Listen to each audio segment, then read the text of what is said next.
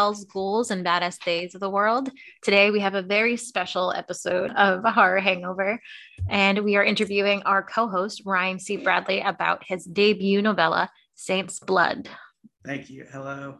Hello. Uh, I do have to tell you. So I always thought until Betsy listened to the podcast, you were saying badass bays, like before all else. And Betsy's like, they're saying badass days which is way cooler, by the way, and I love it. And the badass bass. But I thought you were saying badass bays for the last uh, how long have we been doing this? Six months. Six months. Bring on my bass to the yard. yeah, that's what I thought you were saying. Before we delve in more into Saint's Blood, its story, the process around that, I just have to ask, how does it feel to have this book out in the world? It feels very good. It's selling uh, much better than I expected. Like I think I've been joking on Twitter that I would get like six Facebook likes and my mom would buy a copy. It's more Um, than six. It's more than yeah, I've got more than six Facebook likes and more than one book sale. I had a goal, like a specific number. I've met that number that I had the goal for a year in two days.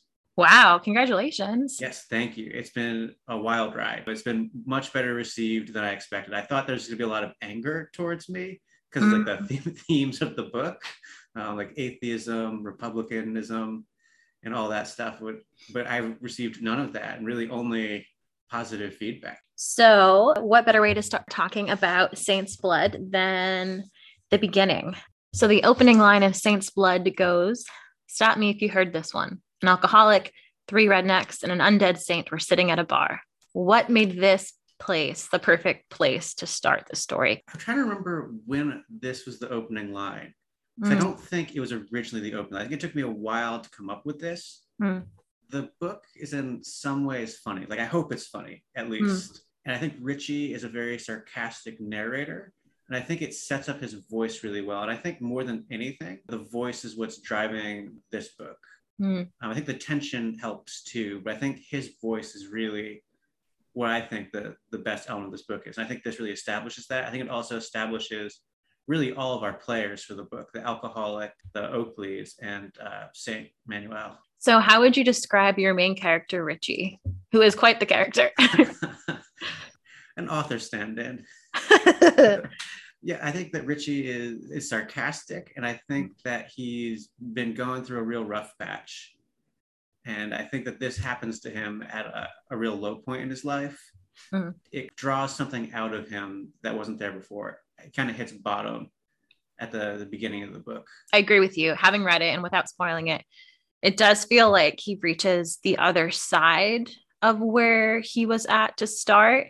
And I obviously have my own interpretation as a reader, Yeah. but as a writer, where do you think he gets to? Like a place of acceptance or forgiveness? Like where does he land?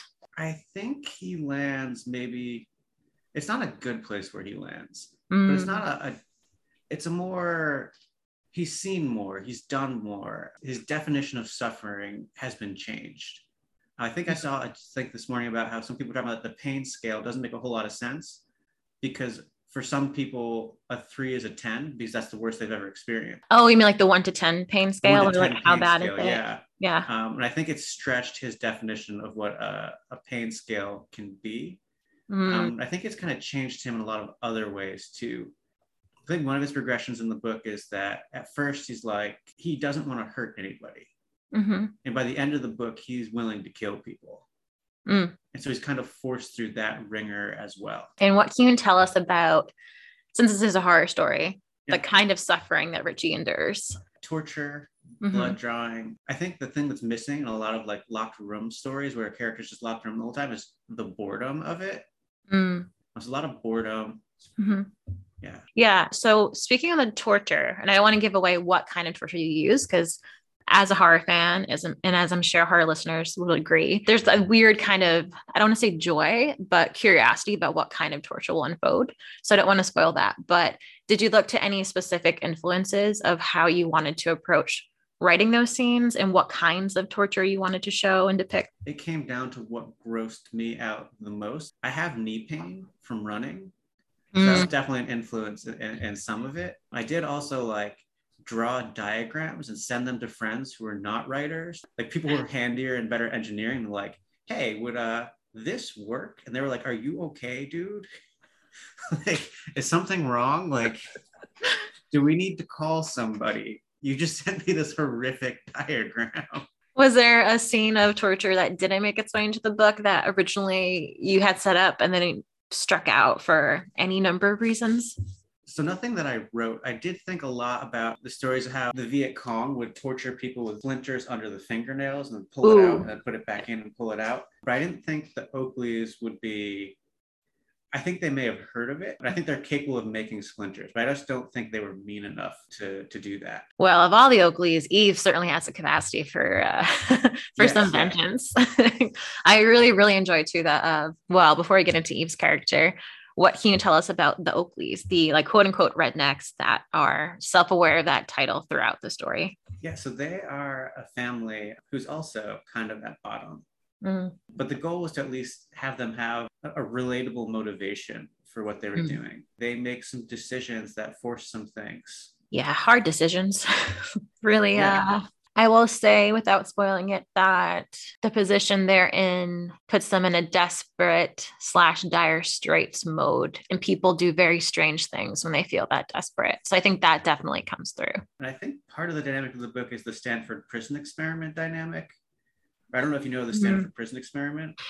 I'm aware of it, but I think it would help for you to go into it. So the, the Stanford prison experiment was an experiment they ran at Stanford where they simulated a prison they had some people dress up as guards and act like guards, and mm. some people dress up like prisoners and act like prisoners. Mm. So even though no one had done anything wrong to be put in prison, they still found that like they got this super abusive dynamic between the guards and the prisoners eventually. I think that's part of the dynamic of this book as well. The Oakleys is the guard and Richie is the prisoner.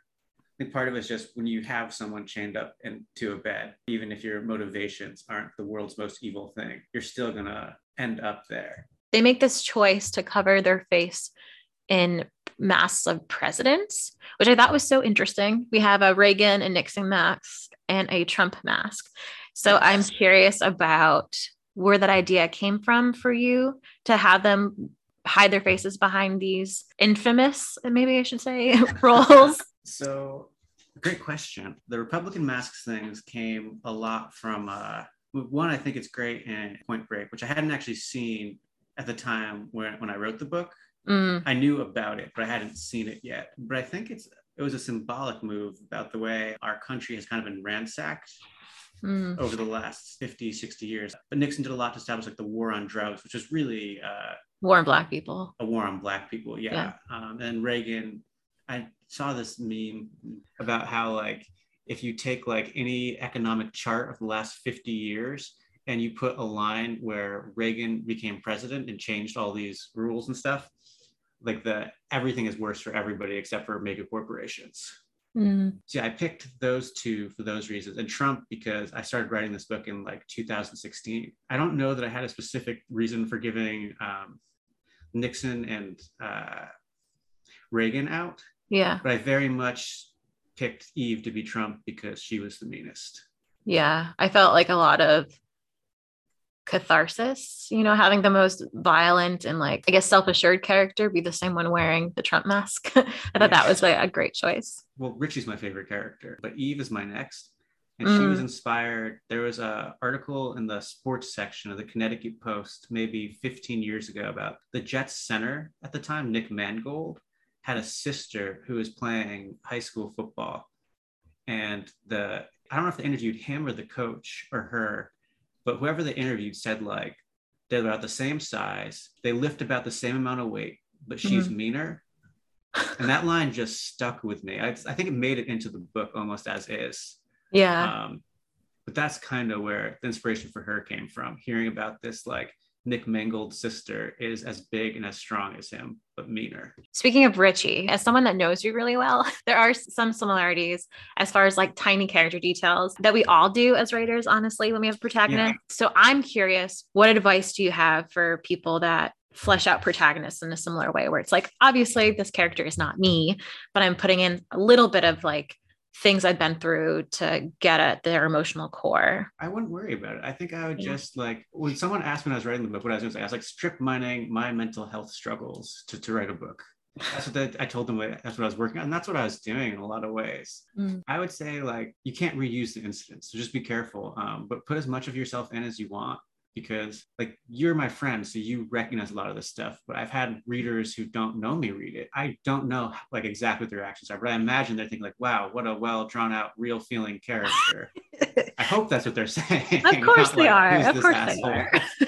But uh yeah i would say just use what you got to use and no one yet has been like is this detail true about your life? Mm. No one's i haven't gone through that yet and if you do it good enough and you blend it well enough there's no line mm. between like what is real and what isn't. Uh, mm. but in this book, I think a lot of the my approach was just like, what would I do if this happened to me? Mm. that was a lot of the imagination there. And I was scared when I moved to Oklahoma. So a lot of that came through. Yeah. I, having lived in Oklahoma, I don't think it's actually like that at all. It was just my fear of the the thing. In a way, Richie is definitely like a Ryan Avatar in some ways, not in not in a whole bunch of other ways. Don't worry. uh, you're not you're not an asshole in case anyone's wondering.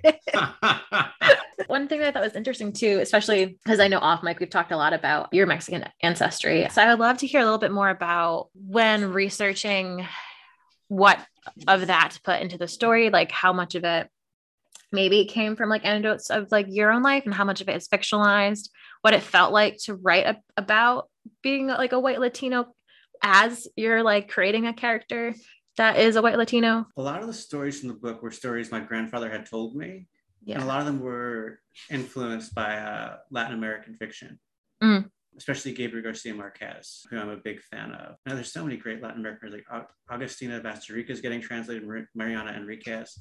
Um, I try to read as many Latino uh, or Latinx authors as I can. That's an influence. It was a scary experience. That's one of the things I'm nervous about with the, the reception of the book Mm. Um, so I feel like in a lot of ways I'm very disconnected from that culture.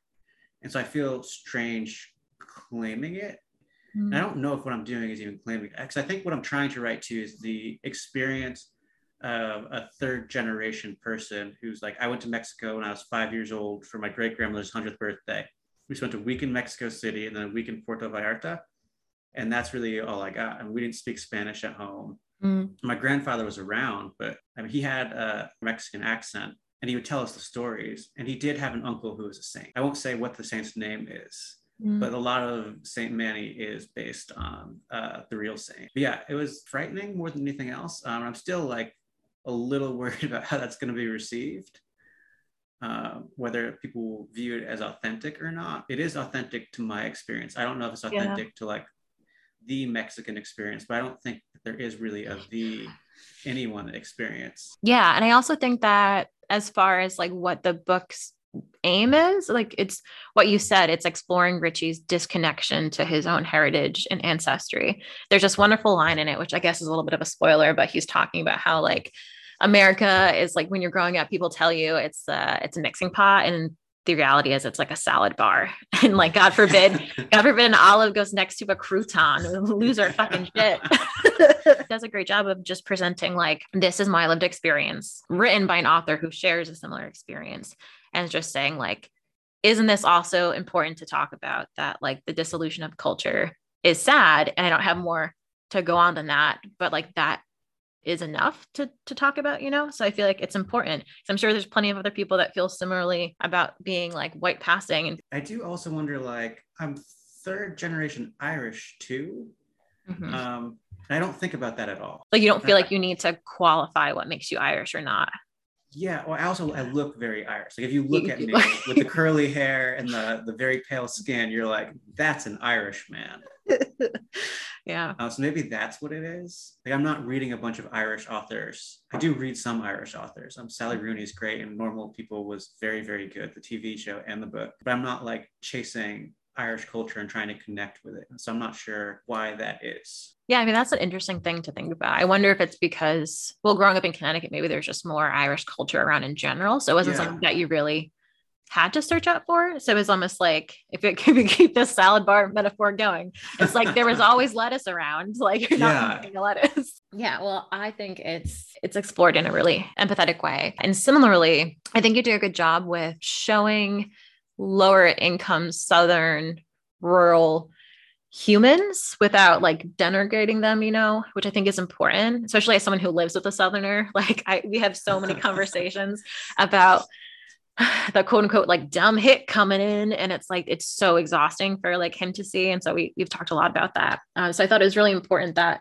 the story spent some time in mary's pov to kind of show her worldview whether or not it's right but just to give her more depth as the one of the main characters that comes to be in the story uh, she is two sections i won't say where but what inspired you to to have her voice in there to break up Richie's story. There's two sections. Both came at, I think, very important junctures in the story.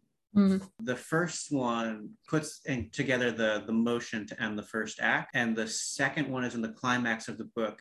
And I think we need to see her there because we need to see what she's going through. Mm. I think it's really important to show her anguish in that moment. Well, she and the book tackles uh, religion in an interesting way. I would love to know how did you cherry pick which Bible verses to use? I use them kind of as necessary. I went to an all boys Catholic high school, which is a very weird, very misogynist experience. I know a bunch of Bible verses from that. Mm. So I kind of just like took as as needed. Um, I didn't really put a whole lot of thought into like which ones am I going to take, which ones am I not going to take. When I felt like I needed one and I had the right one, I threw it in. How would you say growing up in an all boy Catholic school informed the way you wrote Richie. Because one thing I noticed that came up a bunch, which I love that it did, is Richie is very concerned with consent. I just thought that was such an interesting detail. And I hadn't connected it before, but when you're talking about the misogyny of an all boy Catholic school and, and what's acceptable there, I imagine consent wouldn't be on the forefront of a lot of people's minds. Well, I think so. The all boys Catholic school and misogyny, it's just a lot of like, I mean, you've met high school boys, at least the, the way they were in the 2000s and we yeah. were in high school in 2000s and 10s. Yeah, the weird American um, Pie generation.